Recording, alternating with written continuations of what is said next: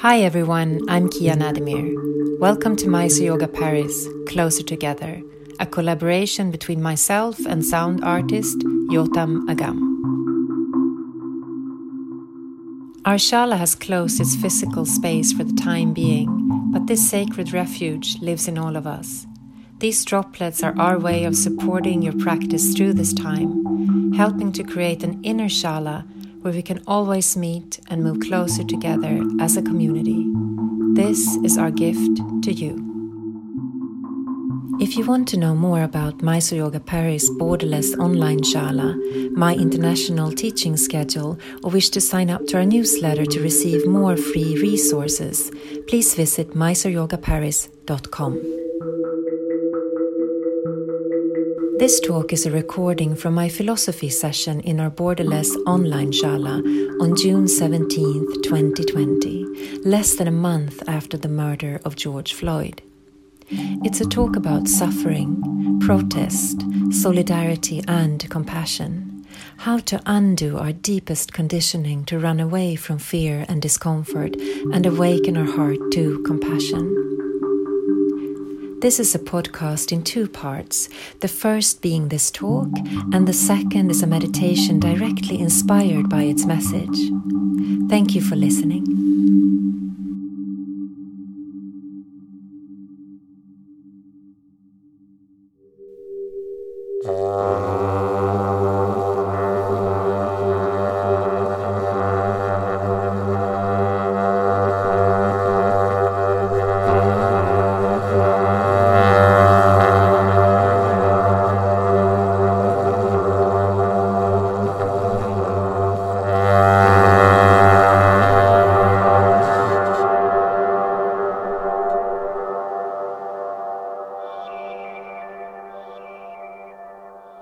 The Buddhist Ajahn Chah writes We are not here just to gain pleasure and avoid pain.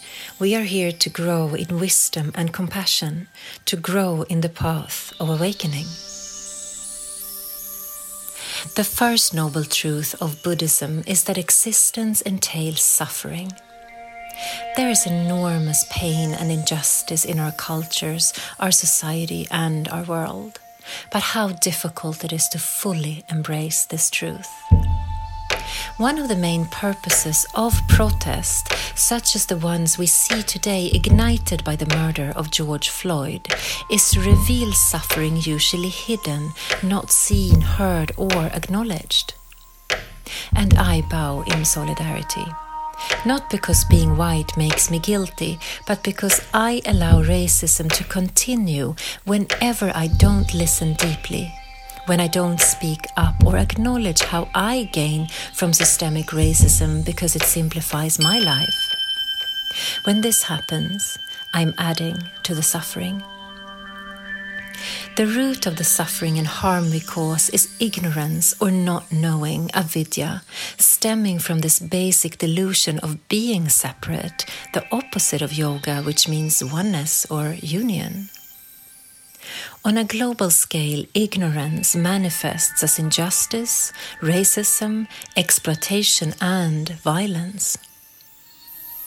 Traditional Buddhist texts describe compassion as the tenderness of the heart in the face of suffering. The English noun compassion comes from Latin and it means to suffer with or co suffering. We often think of compassion as something soft and rosy, but in reality, compassion is quite rough. When we truly take in the pain of another, we quickly find ourselves out of our comfort zone, having to deal with the rawness of reality, vidya in Sanskrit, clear seeing. And believe it or not, this is actually what Patanjali defines as the very purpose of yoga. Counter to what our Instagram feed tells us, the practice of yoga is not an experience enhancer for the perfect moments in life, nor is it a self improvement project. The practice of yoga is simply the willingness to be present, to invite every moment into awareness with a friendly curiosity. And to turn towards reality and lean into suffering in this way runs completely counter to our deepest conditioning, the root cause of suffering, avidya, the spiritual blindness that inhibits us from being with things as they are.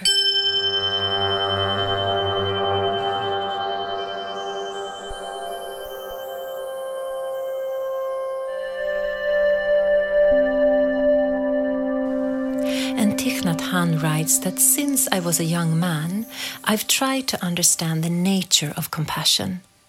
But what little compassion I have learned has not come from intellectual investigation, but from my own actual experience of suffering. Compassion is the willingness of our heart to be touched by pain, our own and others to be present with uncomfortable truths about ourselves and the world without judgment. Because we don't learn from what we already know, we learn from our mistakes. And can we be caring, open, and honest with our mistakes, our own blindness, so that we can fully absorb the teachings it holds? When we relate to suffering with care and attention rather than resistance, we begin to undo our deepest habits to run away from pain and discomfort, and we awaken our heart to compassion. One who lives fully from compassion is called a bodhisattva. And the Tibetan meditation master Chogyam Trungpa explains that taking the Bodhisattva vow implies that instead of holding on to our own individual territory and defending it with tooth and nail, we become open to the world that we are living in. And this understanding comes, of course, with much personal responsibility, but also great possibility to allow these very circumstances to be the grounds for love, compassion, and growth, both as individuals and as a larger community, a society.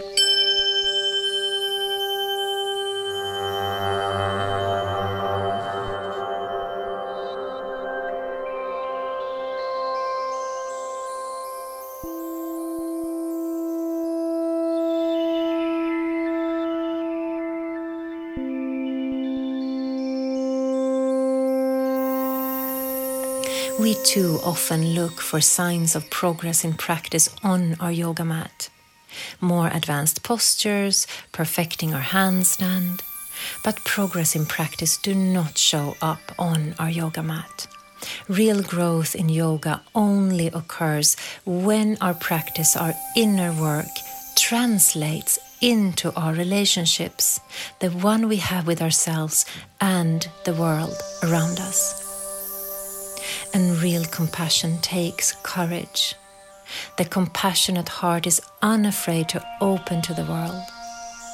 And this fundamental generosity and goodness is our own true nature.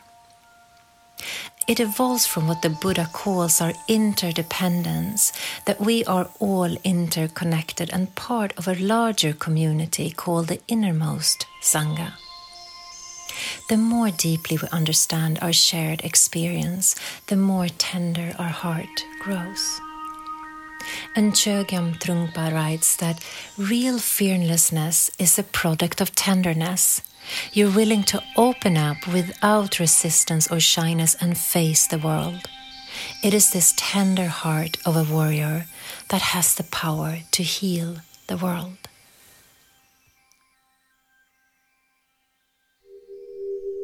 Música